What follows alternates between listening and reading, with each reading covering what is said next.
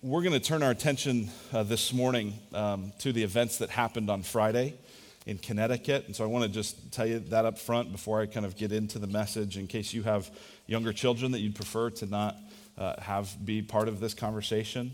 Uh, we're going to look specifically at sort of how do we deal with this, and, and where is Jesus in the midst of it. Um, and so now if, if you have a, if, if you've got a situation and you want to um, take your kids to Redemption Kids and check them in, now would be a great time to do that. Um, but I, I want to talk about this, and there's a few reasons uh, why we're going to talk about this today and answer this question: where is Jesus when horrible evil strikes? Um, the first, originally I wasn't necessarily thinking that we would do something like this, do a special message on it. Um, Partly because it feels like this stuff is now happening all the time. And I know it's not all the time, but it's it's more and more and more. And and it's like, are you going to stop every time a tragedy happens somewhere and, and do a sermon on it? And, and no, we're not. Um, but but there's something different about this one, at least, at least for me. There's something different. I saw yesterday that the twenty children who passed were all six or seven years old. And uh, I've got a six-year-old daughter, a first grader. And you don't look at that the same way. I don't know, I must have read eight gajillion people post on Facebook that they're going to hug their kids a little tighter. That's an appropriate response. There's just something about this that, that sort of seems different. And so we had an extra week kind of built into our schedule. And so, we, you know, it's funny, even though we when we just did a message on Charlie and kind of set First Peter aside, and some of you were like, man, he doesn't want to finish First Peter. No, I, I do, and, and we will. Um, but we thought that this would be an appropriate time to, to talk about this um, because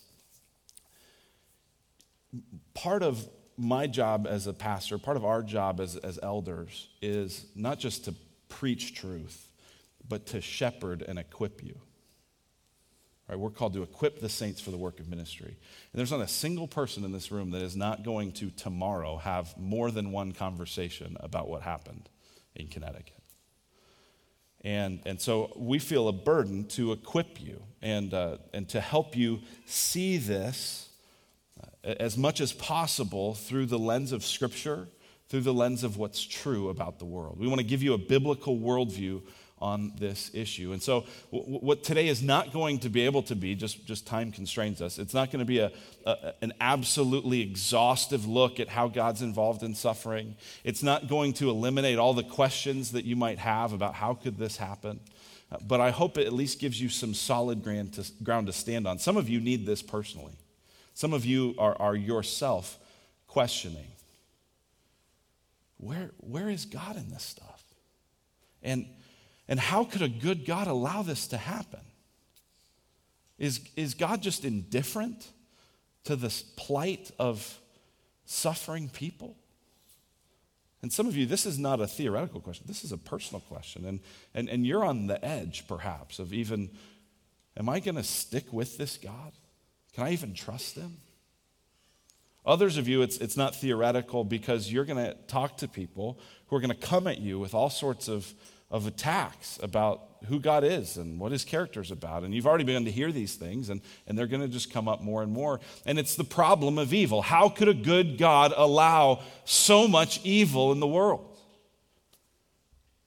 Right? Because th- there isn't just this uh, crime in Connecticut. There's sickness, and there's death, and there's accidents, and there's all kinds of things. How do we think about that? Where do we go to understand that?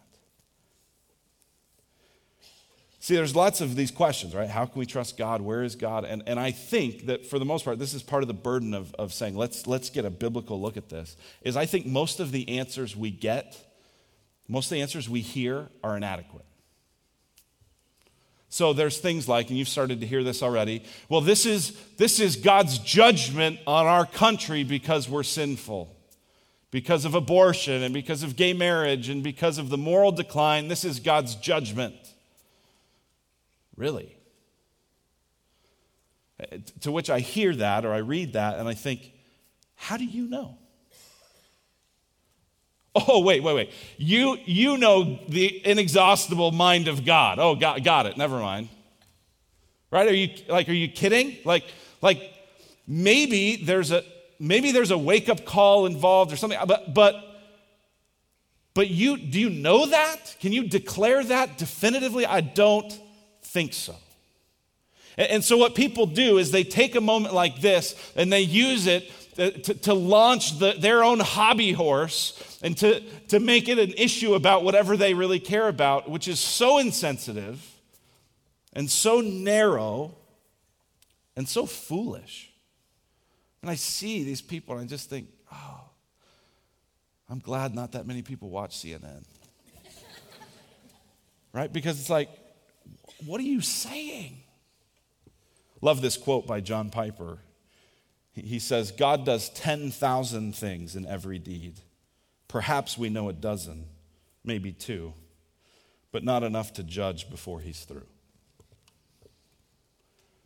Right? You have all kinds of suffering and difficulty happening. You go, God, why did you allow this? There's thousands of reasons. And you may, in some instances, get just one glimpse and be able to go, oh, that's why that happened. And yet there's many more reasons. So I think that kind of God's judging our country, I have the answer, this is quick and easy. It's just, it's an insufficient answer. The other answer that you hear a lot, and this is the answer that you hear um, from Christians, is, well,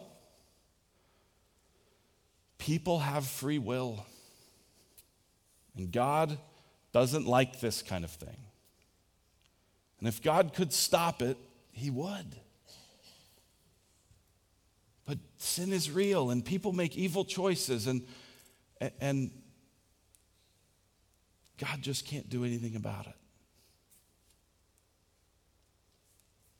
That's not what the Bible says. Now, I, I appreciate that when someone gives that answer, they're kind of trying to defend God, trying to say, no, God is God is good. But what they're saying is God's good, but he's not powerful.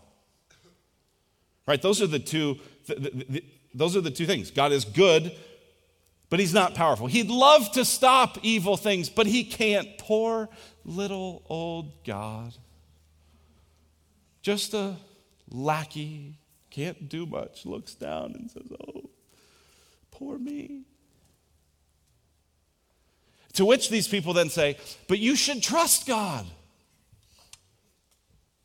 Okay, like, not only is that unbiblical, it's not helpful.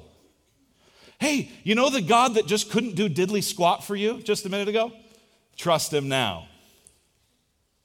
It's, it's not biblical. It's not helpful. Then the third answer that I hear is that God is indifferent to the plight of suffering people. This is more of a, of a skeptic kind of look at it. This is the idea of, well, God's powerful, but he's not good. He could have stopped it, but he didn't. And therefore, he's not good. So it all raises th- this situation in Connecticut, every situation that you'll face of difficulty and suffering raises this question, where is Jesus when horrible evil strikes? And it strikes me that we've been going through First Peter, which for the last three or four weeks has been all about suffering, right? To the point where First Peter four twelve said, don't be surprised when the fiery trial comes. And then you go, I can't believe it came. And so perhaps today even is an application of what Peter has been telling us. And so I want to tell you today that God is both powerful and good, and that Jesus is involved and aware when horrible evil strikes. Where is he? Well, let, let's, let's pause for a second and say, can we call this what it is? Evil. Like there are tragic elements to it. But but this is a, this was a crime. Let's use the Bible's word for this. This is evil. This is sin. This is murder.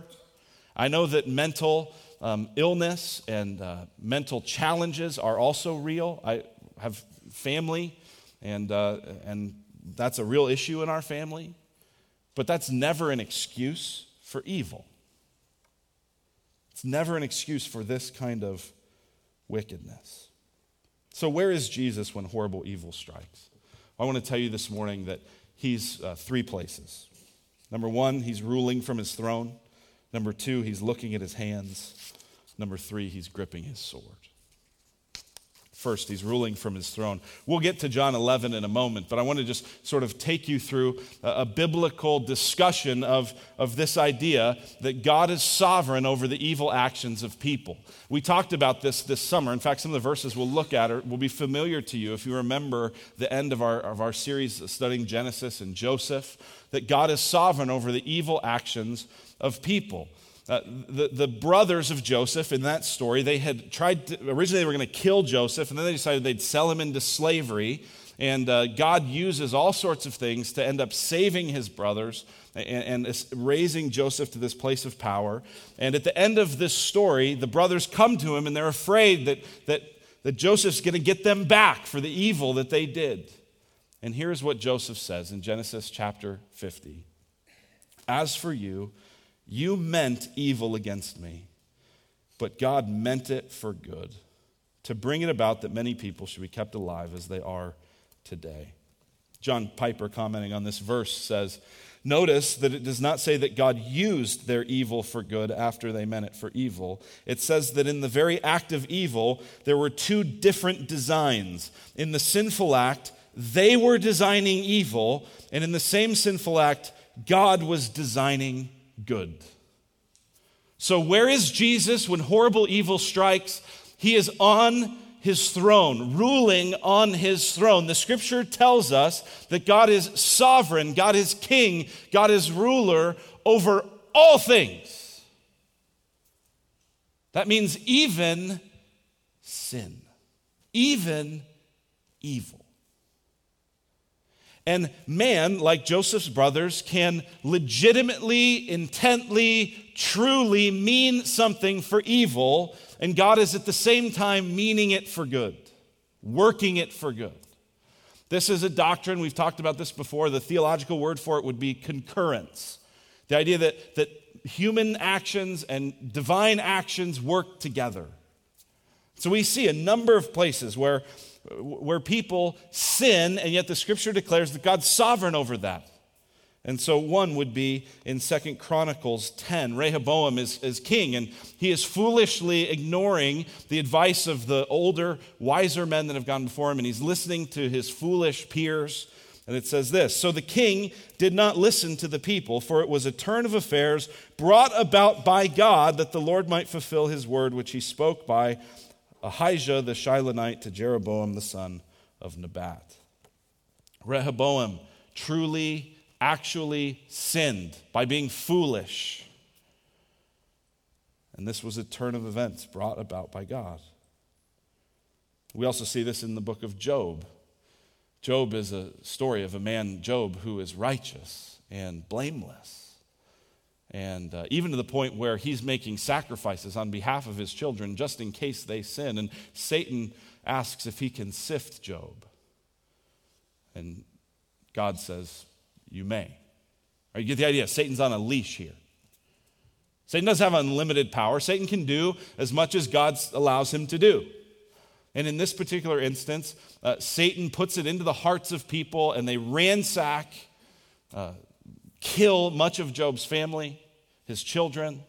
He wishes they would have killed his wife, but they didn't. Because she's nagging him about, just curse God and die. And he won't do that. Instead, he says, naked I came from my mother's womb, and naked shall I return. The Lord gave, and the Lord has taken away. Blessed be the name of the Lord. And then it adds, in all this, Job did not sin or charge God with wrong. So get this, it was Satan that was behind the evil actions of people who murderously stole and pillaged and killed his children. They really did that. And Job says, the Lord has taken away. And the scripture says, in all this, Job didn't, didn't sin. Now, now, who did it? The evil people inspired by Satan. And God still rules. Concurrence. We see this with uh, Jonah, the prophet, thrown into the sea. It says in Jonah one that uh, they picked up, these, these sailors with him, they picked up Jonah and hurled him into the sea, and the sea ceased from its raging. And then in Jonah chapter two, uh, Jonah says this in his prayer, "For you cast me into the deep, into the heart of the seas, and the flood surrounded me. All your waves and your billows passed over me." Human action, divine action with it. Acts chapter twenty-two, we see this happen in the most horrific act of all of human history, the crucifixion of Jesus himself.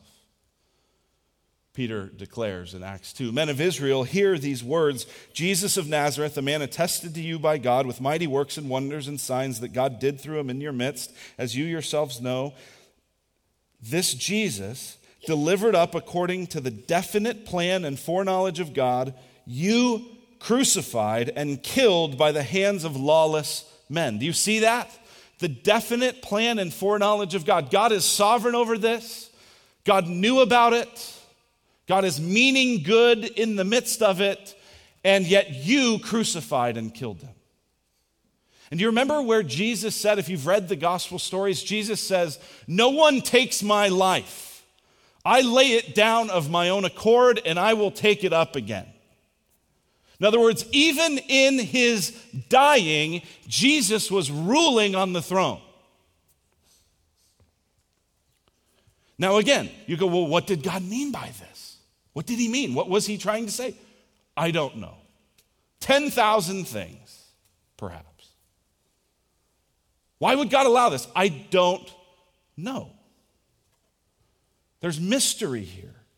Right, this is neither fatalism, God determines all things and none of your choices matter. That's not that, because it's saying you make real choices to do this. This young man in Connecticut made real sinful choices. So it's not fatalism, but it's also not humanism that says, well, your choices are all that matters. God is working and ruling over the world in ways that, honestly, listen, we can't fully explain. Right, there's some humility here. Right? Deuteronomy twenty-nine says that the secret things belong to the Lord. There's much of this that were God to explain it, we wouldn't even understand. But just because we don't understand it doesn't mean it's not true. So in these moments when we don't know exactly what God is doing, we trust that he's ruling on his throne.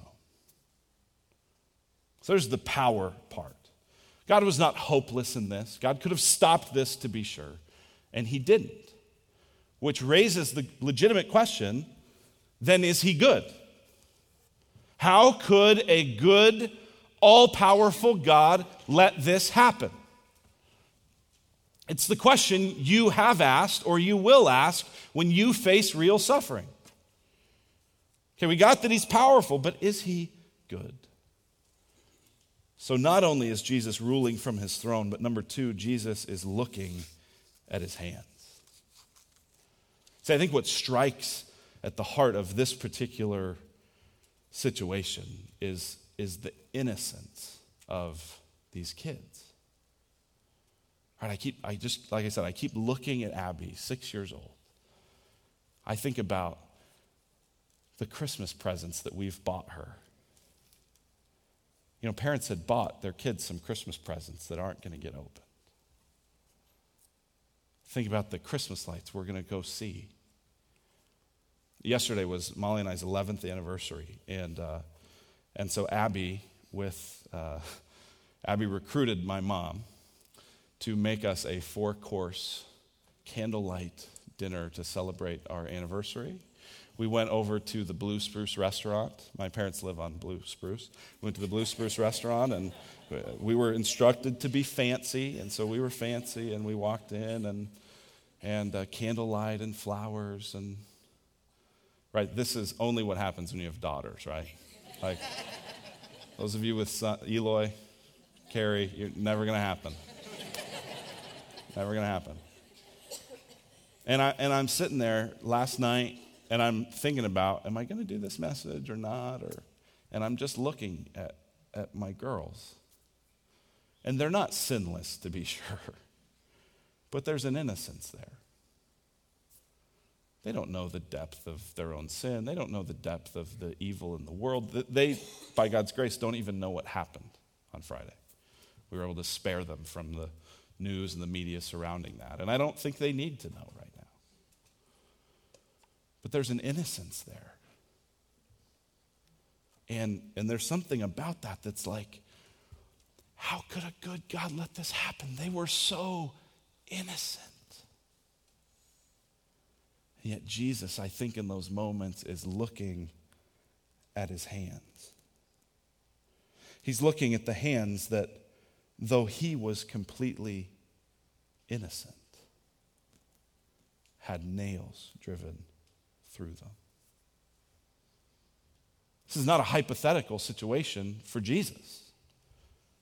Jesus himself was sinless. Jesus himself was innocent. Jesus himself was undeserving of the death and the flogging and the mockery, totally undeserving of it. Hebrews chapter four says, "For we do not have a high priest who's unable to sympathize with our weaknesses, but one who in every respect has been tempted as we are, yet without sin."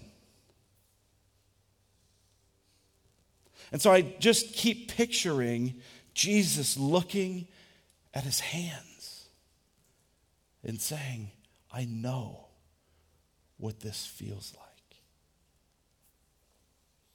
See, it's only in the Christian gospel that we can really make sense of suffering, because only in the Christian gospel does God himself actually get involved in it, right? For, for, for the secular, atheist, humanist, whatever it is, what do you do with suffering?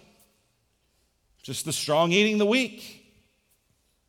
World moves on. I mean, if, if you're honest, right? Now, most people can't be that intellectually honest, so they end up offering up these sort of God, God-like answers that don't in any way fit the worldview that they say they actually believe, because they, it just brings out how incompatible it is. But if you're intellectually honest, an atheistic secular worldview can't be all that disappointed about what happened. Just the strong eating the weak. Eastern religions would say, oh, suffering, it's it's not really real. It's it's part of your imagination and, and part of your mind and part of uh, you know the, the brokenness of how you think. And if you can just bring your, your consciousness back into alignment with suffering's not real, really. I mean, that, that's hard to believe. Even religions like Islam. God is distant from suffering. You talk to a Muslim about, about the crucifixion of the Son of God, they don't have a slot for it. There's no way God would let himself suffer. And in the Christian gospel, God gets involved. God suffers. And not only does this just, it's not like it just happens, this becomes the pinnacle reality of the entire faith. God himself moving into history, living an entire life of suffering. Isaiah fifty-three said he was a man of sorrows, acquainted with grief. And then dying in our place. God knows what it is to suffer. And you go, well, then how can he let this keep happening?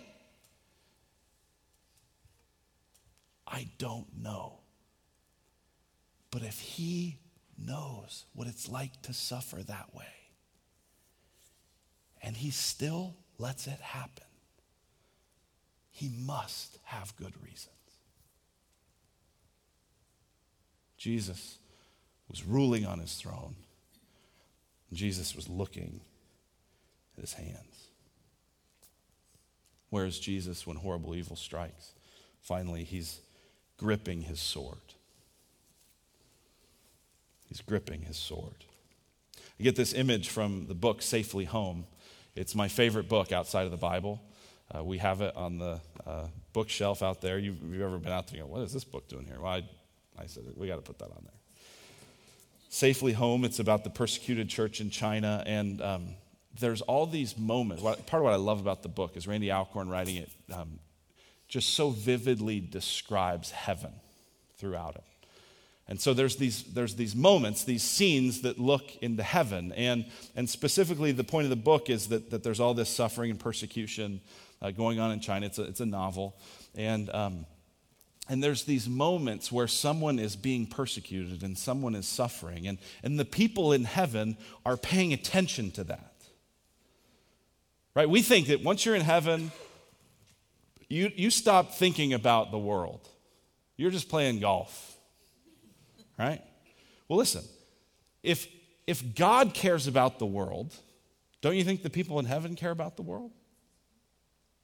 And so there's these moments where this great persecution will happen, or or someone is killed for their faith, or some sort of major injustice happens, and all the people in heaven in these scenes, they turn and they look to the King, Jesus, and they see his eyes burning hot with anger. And he reaches and he grabs the handle of his sword and he begins to pull it. And the people in heaven and the angels in heaven are looking. Is this the moment? Is this the time? Is Jesus going to go back and make all things right? And his eyes are burning with anger, and he grips his sword and he begins to pull it out,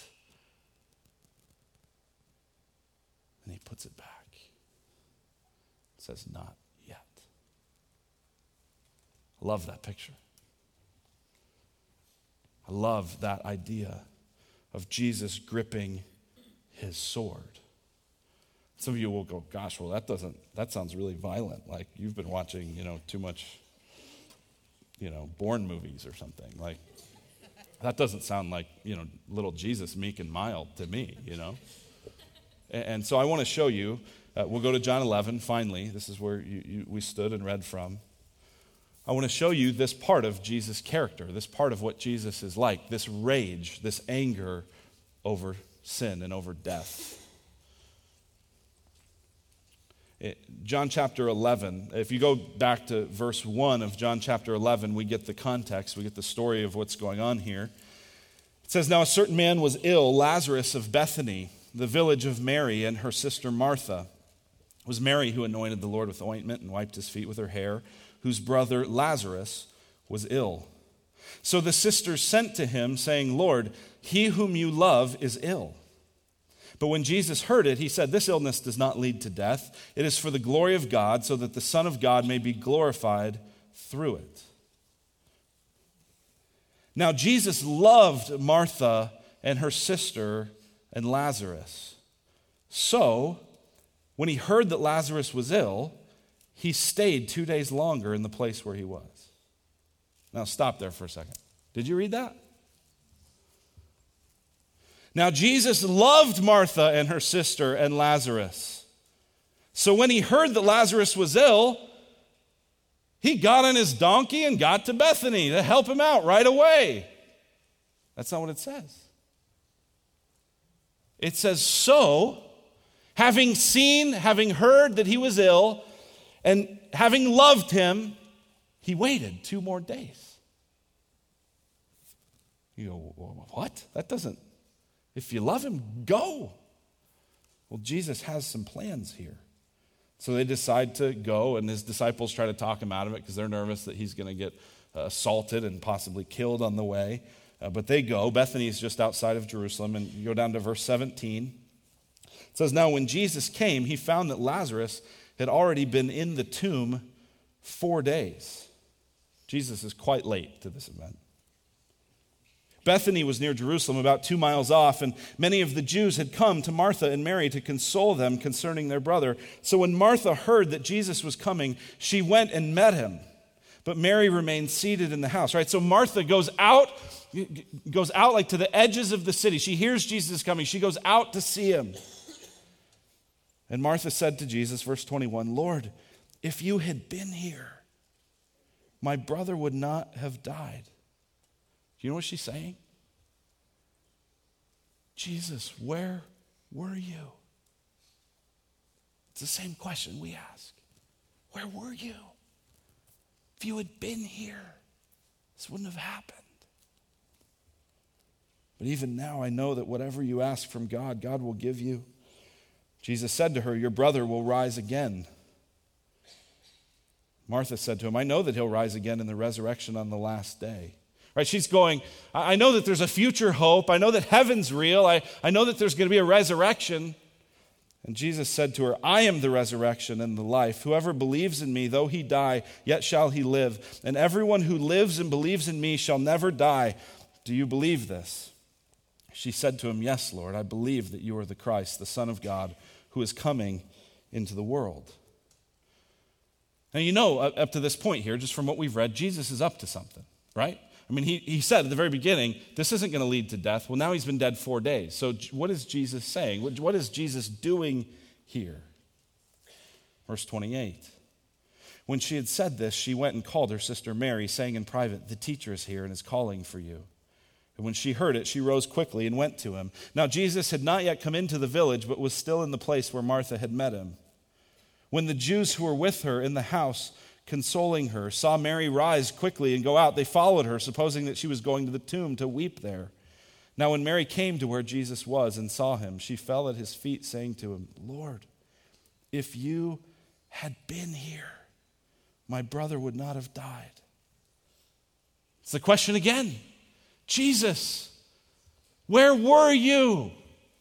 You loved us, I thought. Verse thirty-three, when Jesus saw her weeping, and the Jews who had come with her also weeping, he was deeply moved in his spirit and greatly troubled. Now, unfortunately, perhaps this is because we often just see Jesus as he's so kind and so sweet, and, and he would never get angry about anything. Unfortunately, th- this, this word in verse thirty-three, it's also in verse thirty-eight, translated deeply moved. Deeply moved is a, is a pretty sanitized, light way to say this. What this, what this word literally means is Jesus was enraged. When Jesus saw her weeping, and the Jews who had come with her also weeping, verse thirty-three, he was enraged in his spirit and greatly troubled. Jesus is enraged. Jesus is indignant. Now, it's under control, right? It's in his spirit, right? He doesn't lash out. It, it, it's under control, but his inside is burning with anger and rage at death. See, Jesus knows that what causes death is sin, and he hates it. But it's inside him. And he said, verse thirty-four, where have you laid him? They said to him, Lord, come and see. Jesus wept. He wept. Cried. He sobbed.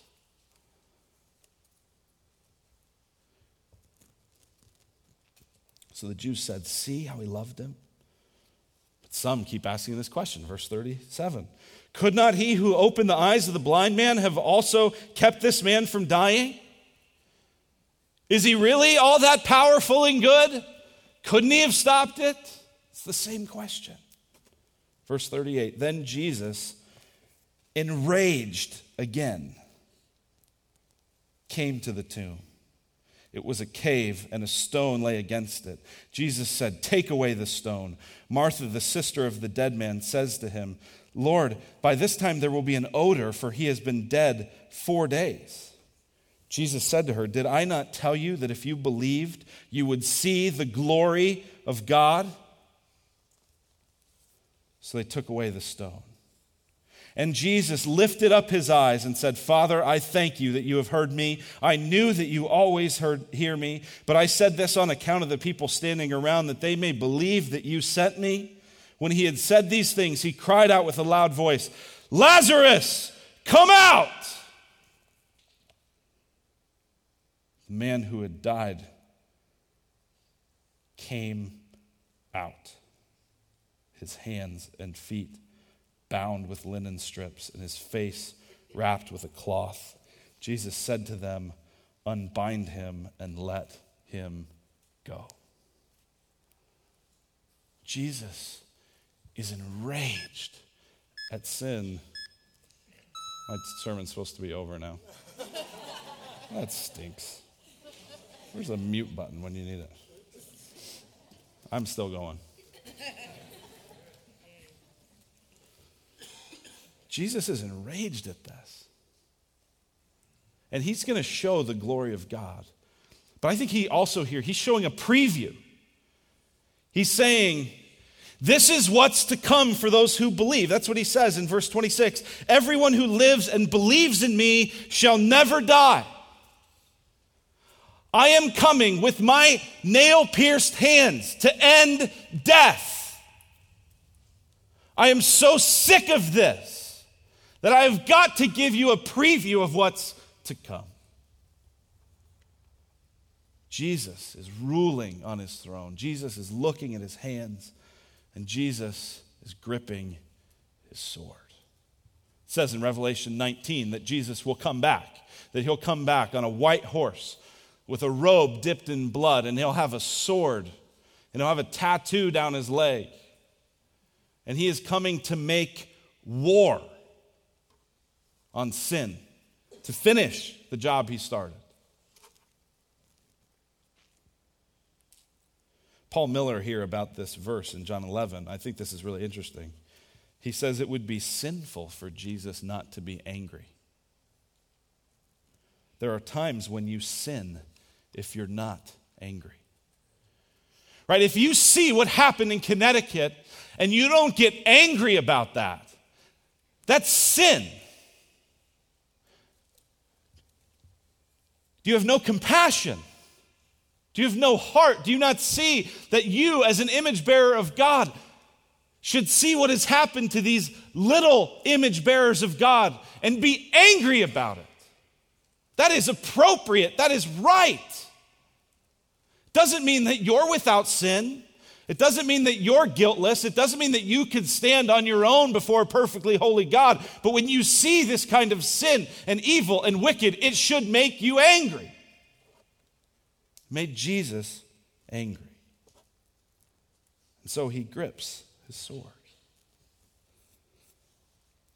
But until now, up to this point, he keeps putting it back in the sheath. He hasn't come yet. And every day that he waits demonstrates his patience, demonstrates that while he hates sin, he is patient. He desires that none would perish, but that all would come to a knowledge of him. And he waits. But he won't wait forever. Revelation twenty-one, verse five, and he who was seated on the throne said, behold, I am making all things new. Also, he said, write this down, for these words are trustworthy and true. And he said to me, it is done. I am the Alpha and the Omega, the beginning and the end. To the thirsty I will give from the spring of the water of life without payment. The one who conquers will have this heritage, and I will be his God, and he will be my son. But as for the cowardly, the faithless, the detestable, as for murderers, the sexually immoral, sorcerers, idolaters, and all liars, their portion will be in the lake that burns with fire and sulfur, which is the second death. Jesus is coming back to make all things new, to end all sin, not just horrific murder, but being cowardly, being sexually impure. All the things that all of us in this room are. And Jesus has come. He's given his hands. He's innocent, but he's taken our suffering to make all things new. And he's coming back. Love this quote. I, I, I love this quote by Russell Moore. We're going to read here. Let's grieve for the innocent. He wrote this on, I think, Friday or Saturday. Let's grieve for the innocent. Let's demand justice for the guilty. And let's rage against the reptile behind it all. As we do so, let's remember that Bethlehem was an act of war. Let's remember that the one born there is a Prince of Peace who will crush the skull of the ancient murderer of Eden. Let's pray for the second coming of Mary's son. And as we sing our Christmas carols, let's look into the slitted eyes of Satan as we promise him the threat of his coming crushed skull. The mystery of evil is a declaration of war on the peace of God's creation. The war goes on, but not for long. And sometimes the most warlike thing we can say in an inhuman, murderous age like this one is, it's beginning to look a lot like Christmas. Let's pray. Amen. Let's pray.